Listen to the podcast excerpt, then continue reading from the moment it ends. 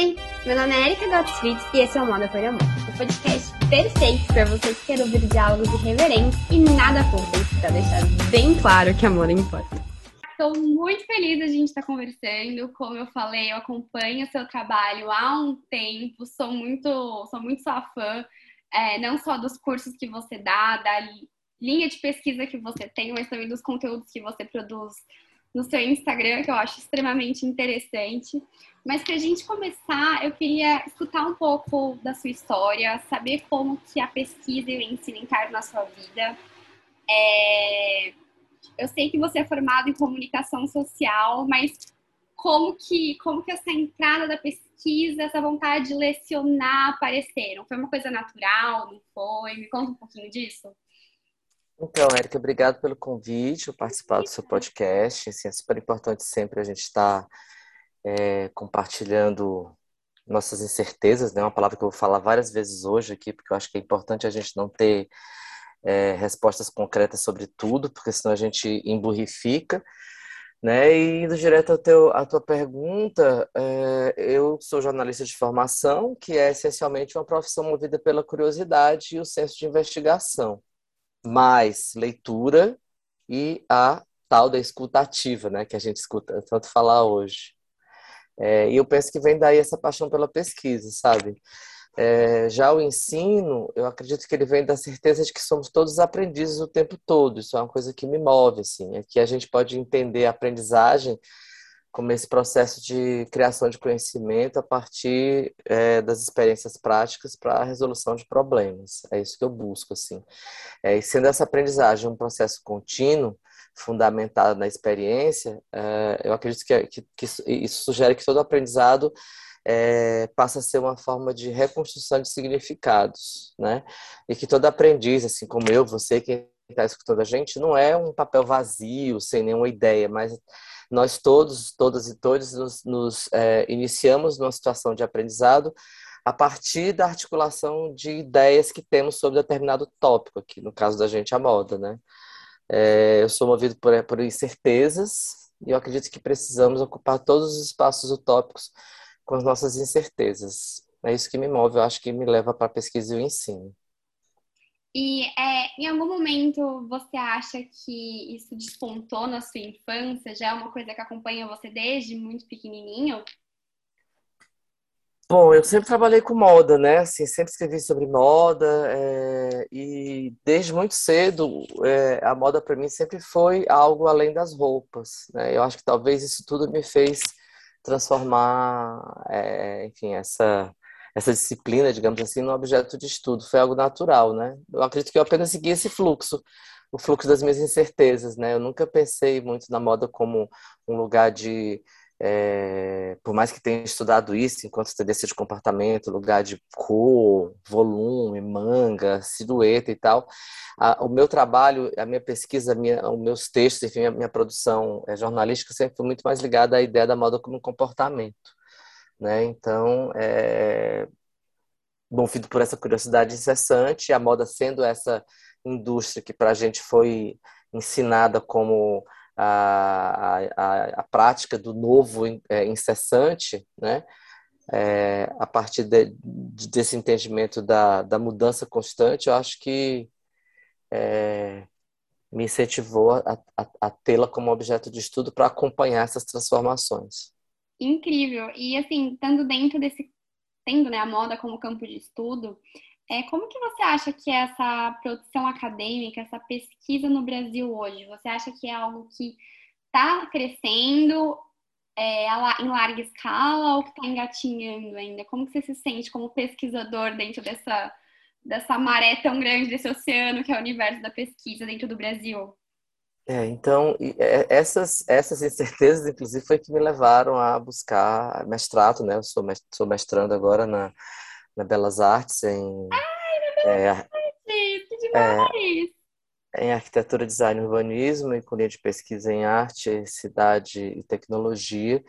E eu estou ali exatamente para tentar é, fortalecer esse lugar da moda dentro da academia, né? E trazendo todas essas essas é, contradições que constroem a moda contemporânea. Tá? Então, acho que a gente tem muito que fazer ainda na academia, né? especialmente porque a gente vai ter que primeiro desconstruir essas heranças coloniais europeias sobre a moda, né? que sempre colocou a gente como um consumidor do que vem do, do norte global e, e enquanto sul global é, acabamos sendo meio silenciados ou é, ignorados por essa grande é, indústria que impõe de cima para baixo autocrática, né?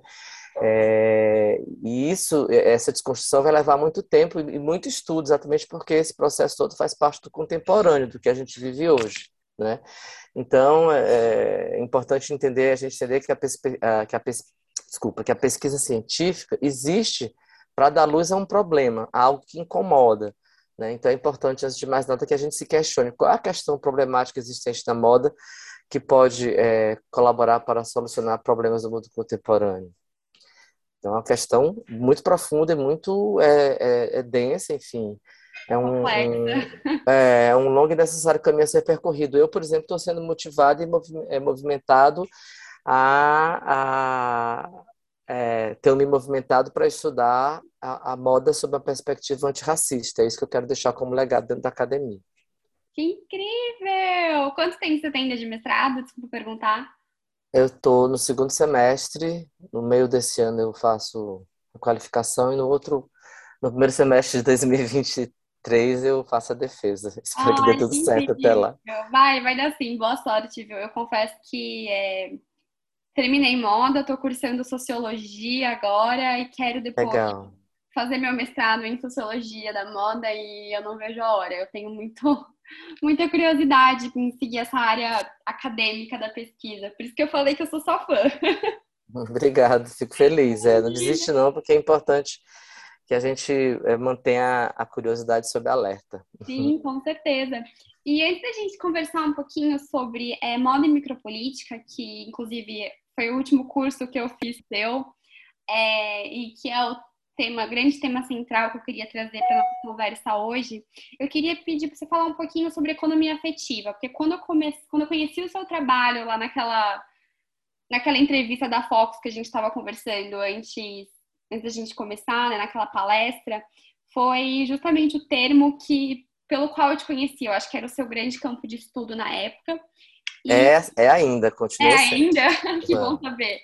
E eu queria que você falasse um pouquinho para os nossos ouvintes o que, que é essa economia afetiva, como que ela acontece dentro da moda e se ela é ou não é uma evolução da economia criativa, que é um termo que a gente escuta muito hoje em dia. Uhum. Então, acho que para responder a tua pergunta, Érica, a gente tem que primeiro entender o que significa essa economia criativa que tanto se fala, né? Que é, versa sobre as tarefas fundamentadas no conhecimento, na cultura, na arte, assimilando vertentes econômicas, culturais e sociais. É, nesse sentido, assim, por conta exatamente dessas dessa entrada na academia, acho que é importante a gente citar dois pesquisadores que são referência nesse lugar.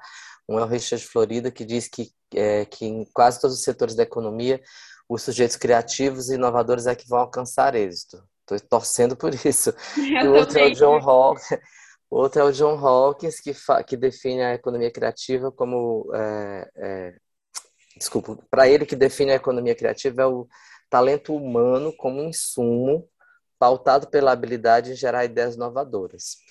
Então, assim, a gente poderia converter a propriedade intelectual em capital econômico né, que passa a ser uma moeda super valiosa, uma vantagem competitiva nas cidades contemporâneas. É o que eles falam.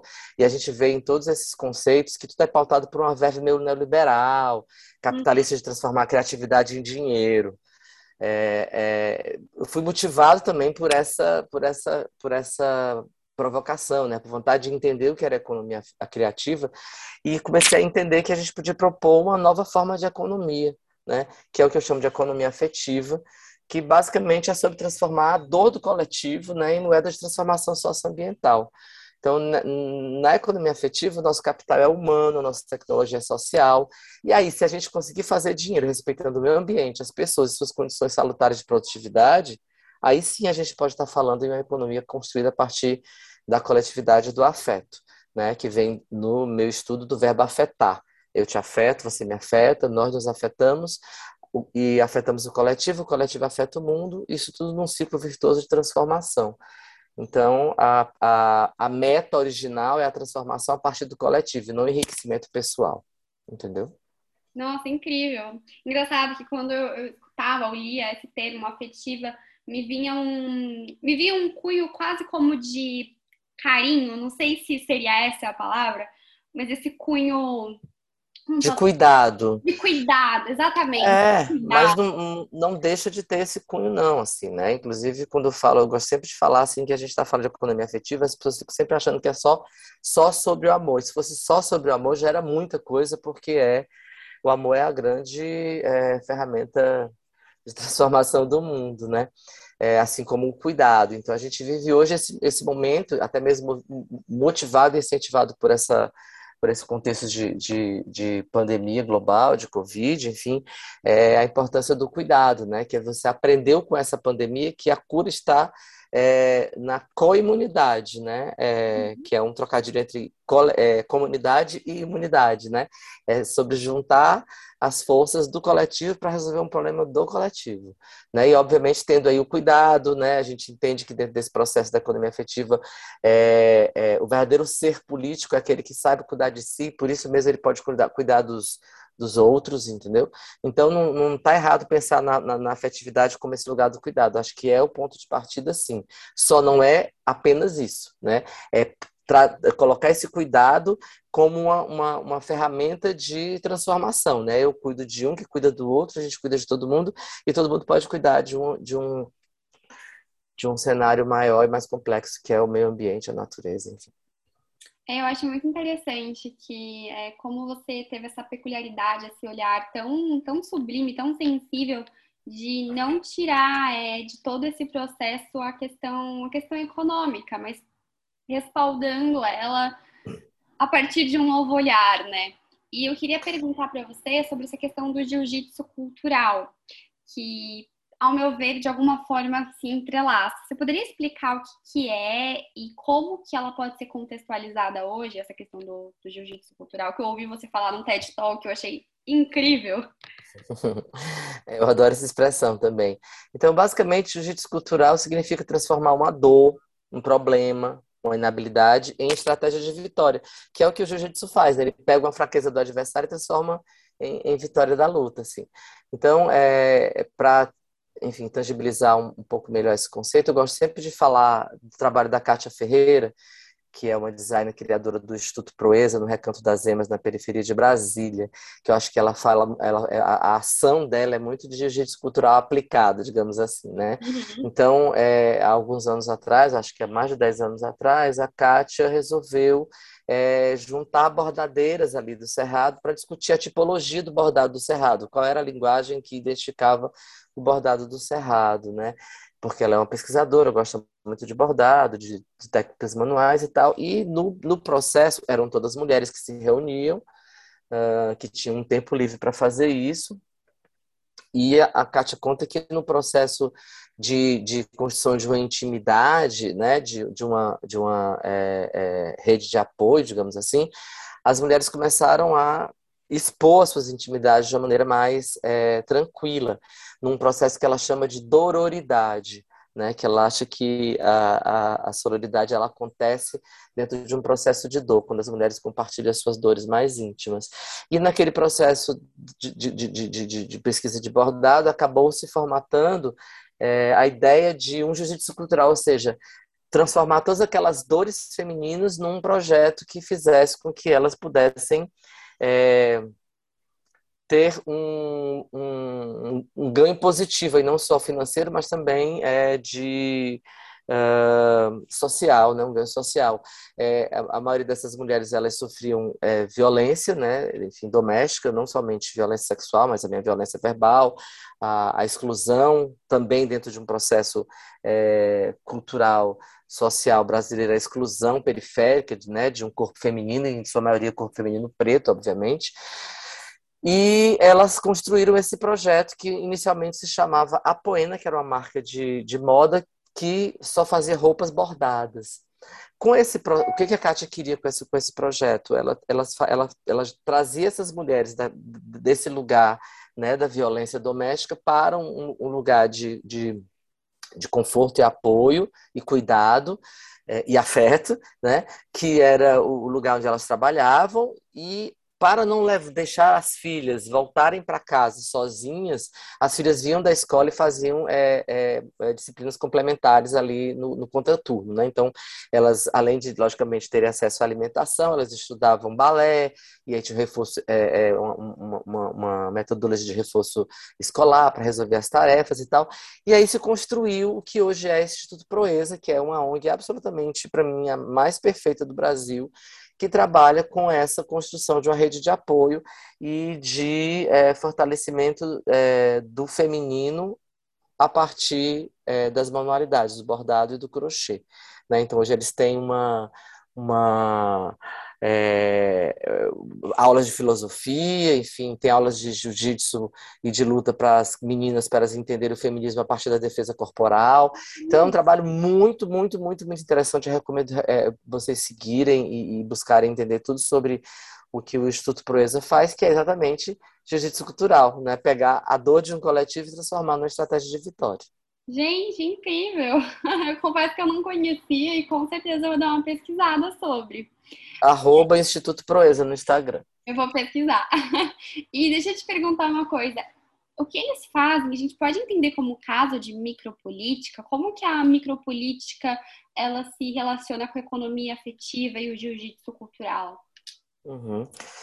Ah, o jiu-jitsu cultural provocam a economia afetiva. E a economia afetiva é o combustível da moda como micropolítica. Né? Acho que eles estão super interligados. Assim, é impossível a gente pensar em micropolítica se a gente pensar na valorização do coletivo, das cooperativas, dos grupos produtivos, os pequenos que hoje são os verdadeiros grandes agentes da transformação. Né, e de embate frente aos macros, né, as grandes indústrias, as grandes marcas é, e seu poder de destruição, que é obviamente apoiado pela macropolítica. Então, acho que é, é, impossível não pensar uma coisa ligada à outra, entendeu?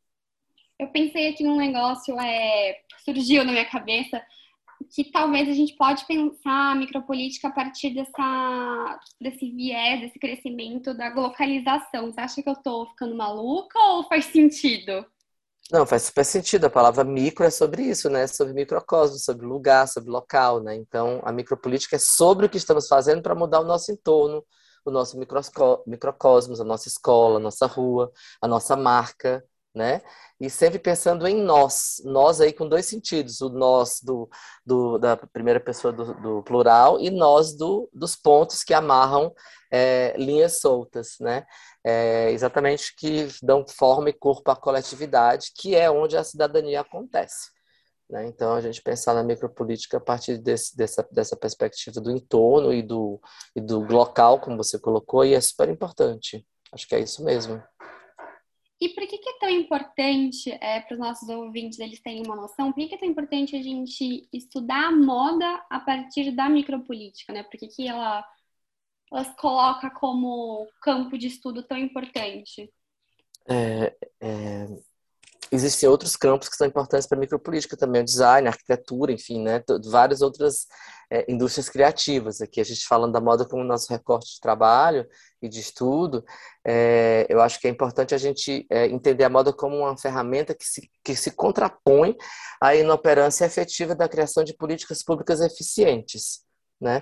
E nesse sentido, é natural que as pessoas se juntem em coletivos para buscar resolver problemas do seu microcosmo. Acontece socialmente em vários momentos. Assim, né? Então, por exemplo, a grande mudança da, da, da, do conceito de periferia no Brasil, especificamente em São Paulo, aconteceu nos anos 90 é, com os Racionais MCs, que foi a formação de um coletivo de música na periferia negra de São Paulo para resolver problemas ali postos socialmente, né? O tráfico de droga, a violência policial, enfim, tentando resolver um problema do microcosmo por, por, por, por conta de uma falta de política pública é, ineficiente. Né? Então, sendo a moda esse reflexo cultural da sociedade, eu acho que me parece inevitável que a gente pesquise a moda dentro desse novo contexto social, onde ela, a moda, não é mais sobre roupas, mas sobre pessoas. E são pessoas que fazem a existência da coletividade.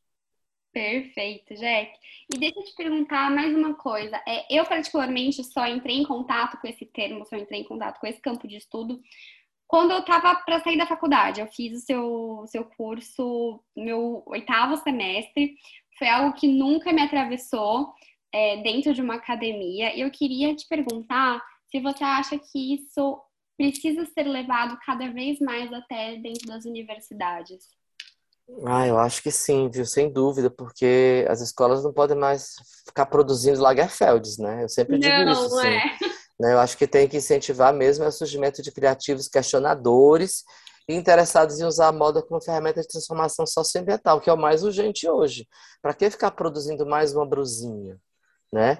Se ela não tem propósito, se sua marca não tem uma, uma, uma, uma luta é, em prol do coletivo de forma consistente, transparente, é, verdadeira, enfim. Então, eu acho que é importantíssimo levar para para as escolas essa, essa, essa pauta da micropolítica, porque ela transcende a moda, né? ela vai para além da moda, né? da moda enquanto indústria, ela está falando de sociedade, que eu acho que a moda sempre fez, de um jeito ou de outro, foi ser a narrativa do tempo, reflexo de uma sociedade. Então, que sociedade que a gente está vivendo hoje que é importante?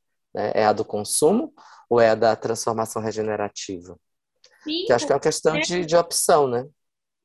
Sim, com certeza. Inclusive, eu estou lendo um livro, não sei se você já leu ou não, mas eu recomendo muito, que é o Homo Integralis, da Fê Cortez, que fala justamente sobre esse ponto, óbvio que não, não focado na moda, mas tem tantas peculiaridades que a gente pode trazer para esse campo de estudo e é uma coisa que, infelizmente, dentro das universidades ainda é muito raso, ainda é muito pouco visto. A gente ainda tem é, quase como uma, um montante dentro das salas de aula de profissionais que querem, né, futuros profissionais, que querem a criação apenas pelo criar, né, o belo pelo belo. E, enfim, eu enxergo isso muito como, como um gap dentro das instituições. Uhum. E falando de gap, eu sei que o projeto do Trama Afetiva, ele surgiu é, junto com, com a Hering para tentar sanar uma, um gap das universidades para o mercado de trabalho. Isso tem o quê? Uns dois, três anos? O projeto primeiro foi em 2017, se eu não me engano. Tô certa? Tô errada? A gente, surgiu, a gente nasceu em 2015, mas aplicou a primeira vez a trama afetiva em 2016.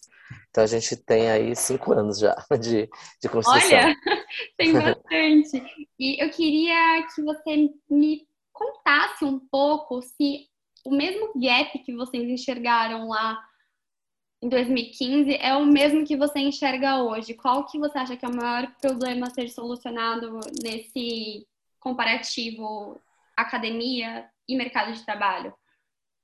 O gap é um pouco maior, agora é mais profundo, né? Porque a gente não parou de produzir de uma maneira errada as coisas todas, enfim.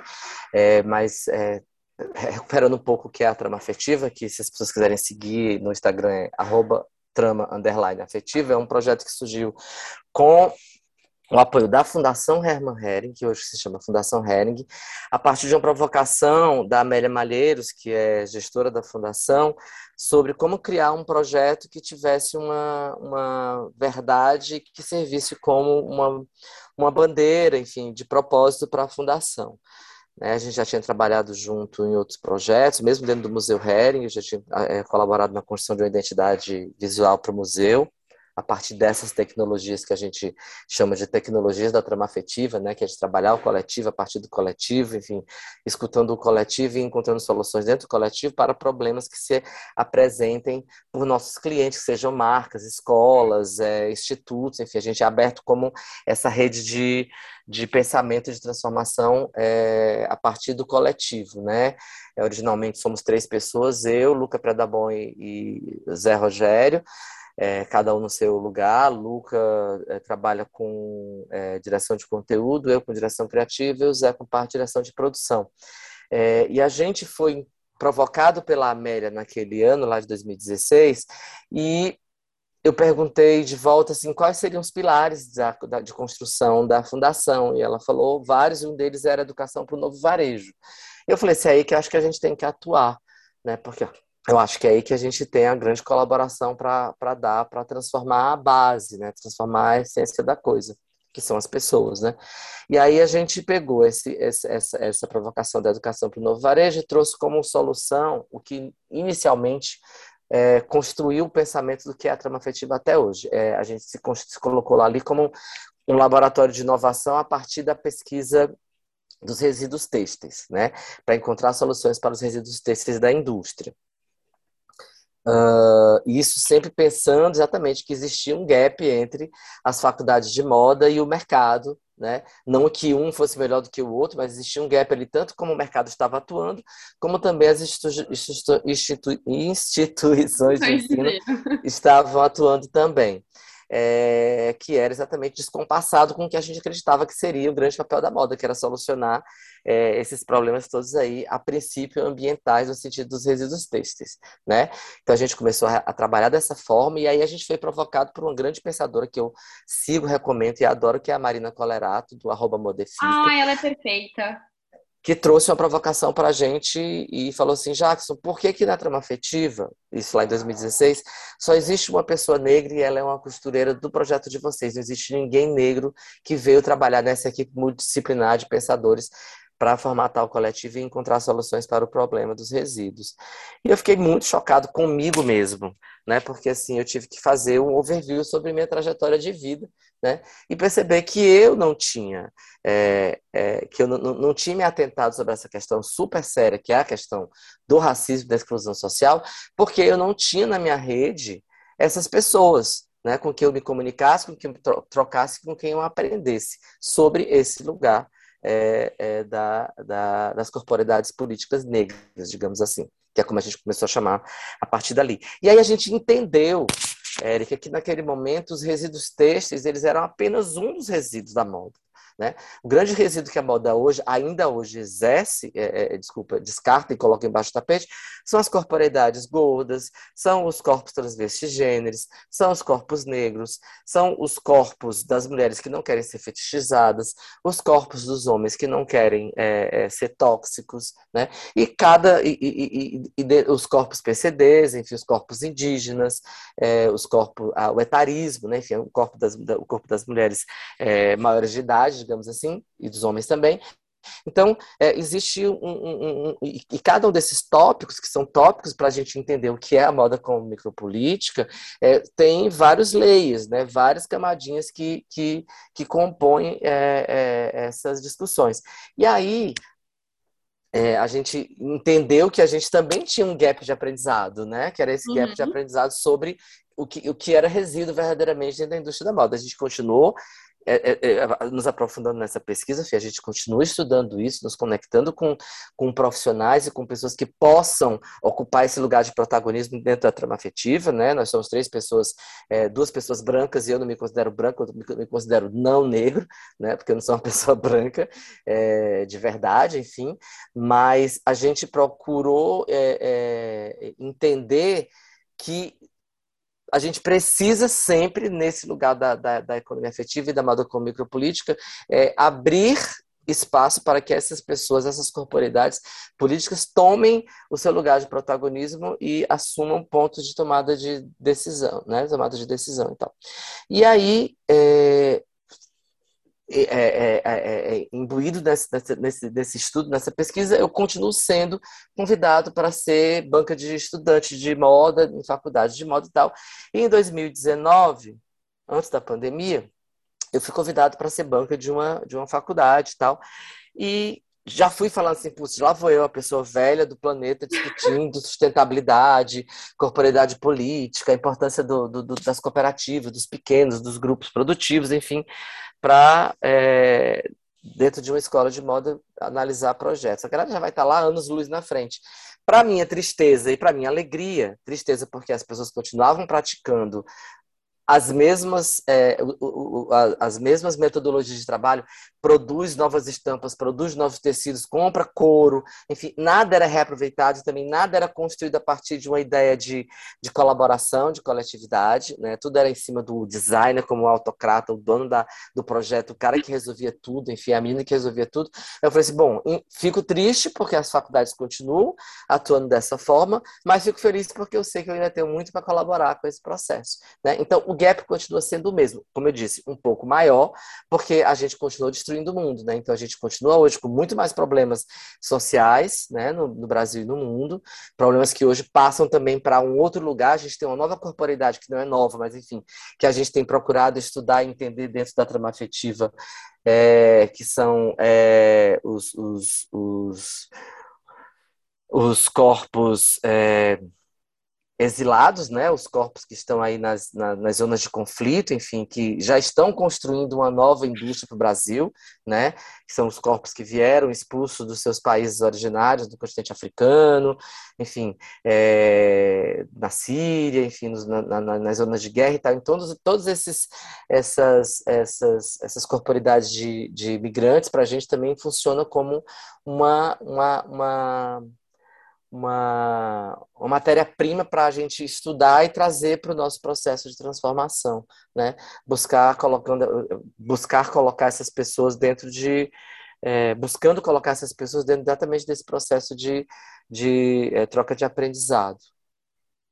Ai, olha, Jeg, é, seu, seu relato sobre a questão da instituição, da faculdade, é uma coisa, não sei quando, quando essa banca aconteceu, mas atualmente ainda é tão, como eu posso falar, tão palpável, tão, tão tangível, e eu tenho uma visão de que por mais que as redes sociais elas intensifiquem muitas coisas boas, dê voz a muitos projetos incríveis, ela também é, faz com que eles fiquem perdidos numa massa de conteúdos desnecessários. Eu estava até conversando esses dias com a Amanda O'Neill, que é uma influenciadora de conteúdo incrível dentro, dentro da moda, eu super recomendo se você não conhece o trabalho dela, de como que redes sociais como o TikTok estão ajudando a você a futilizar ainda mais é, o que é a construção da moda hoje, né?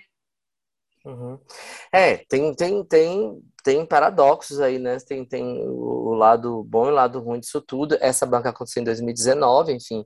Acredito que com 2020, 2021 e 2022, esse processo todo que a gente tem sofrido é, de, de, é, de pandemia, enfim, de ressignificação de muitos hábitos, não que a gente tenha mudado enquanto sociedade no sentido global, desde lá no começo as pessoas perguntaram, vai mudar alguma coisa? Assim, a gente vai conseguir alguns novos aliados, mas mudar, mudar, mudar, não vai acontecer porque moda sempre foi sobre esse lugar de privilégio, né?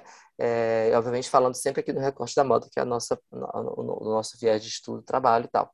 É, então, é, por outro lado, também, é, existe no TikTok aí, eu nem sou TikToker, nem sigo essa rede, mas leio sobre, existem algumas pessoas fazendo umas mudanças muito interessantes, assim. Logicamente, o lugar é sempre da exposição, né, da autoexposição, do exibicionismo e tal também, que é o que promove a construção de uma rede social hoje em dia. É isso, né? É o desnecesself, né? Muito mais do que qualquer outra coisa. Você falar sobre coisas desnecessárias, esse conteúdo que você falou aí que só serve para é, encher as redes de, de mais é, é, conteúdos, mas enfim, se a gente fizer um olhar apurado sobre os dados que isso tem gerado, por exemplo, existe uma geração de meninas dentro do TikTok que está, é, logicamente, influenciadas aí por essa paixão pelos anos 2000, essas musas todas dos anos 2000, tipo Britney e todas as meninas que fizeram ali aquele movimento musical das é, girls band no, no, começo dos anos 2000 e tal, que agora virou tendência de moda, né? Porque a moda tem essa habilidade de pegar tudo que é sobre cultura, tudo que é, é projeto de transformação cultural e transformar em, em, em roupinha, né? E, uhum. Em produto e tal. Mas tem uma, uma garotada, umas meninas que estão discutindo muito esse lugar da menina loura, burra, né? Que era o, o sim, ponto de, sim, eu, de convergência. Eu né, de convergência aí do, do, do, pensamento generalizado sobre o papel da Britney aí no, na história da música pop e tal, entendendo que, que é, essas mesmas meninas que podem ser taxadas apenas pelo visual são meninas que estão se posicionando absolutamente de esquerda contra o machismo, contra o racismo, é, a favor da equidade de gênero. Então, tem um lado bom e um lado ruim das coisas. A gente tem que só ficar ligado, enquanto pesquisadores, que né, a gente precisa olhar tudo com é, um olhar apurado crítico e autocrítico, né? Então, o quanto a gente está sendo também é, é, preconceituoso em escutar essas novas falas. E, obviamente, escutar e fazer a triagem e colocar dentro de um, de um processo de, de filtragem do que é bacana para a construção de um pensamento transformador é super importante. É para isso que a gente está falando desde o começo da importância da pesquisa e do aprendizado. Com certeza. E para a gente finalizar, é, tem algum curso seu no ar, alguma coisa que vai ser lançada para os nossos ouvintes se inscreverem e aprenderem ainda mais com você? Olha só, eu não sei se o teu podcast vai ao ar a, a, a, tempo, mas assim, entre os dias 29, 30 e 31 de março, agora, próximo, eu participo do primeiro simpósio Anatomia da Moda, que fala sobre gestão, criação e consumo na moda. Que né? Obviamente, tendo, tendo toda essa discussão a partir do, enfim, são diversas vertentes, mas a gente vai falar de anatomia, da construção do corpo, né? É, entre outros temas, a gente vai falar sobre corpos gordos e corpos indígenas. Temos a Daimolina falando sobre isso, é, e uma outra pesquisadora que tem livro lançado é, falando sobre corpos gordos e tal.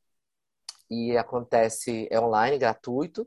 E quem quiser pode se inscrever no Instagram, arroba anatomia da moda, underline, tá? A programação está bem legal e conta com o apoio da PUC de São Paulo, da Belas Artes, do SENAC e da FGV. É Gente, isso, que incrível! Vou pesquisar com certeza. Vamos lá.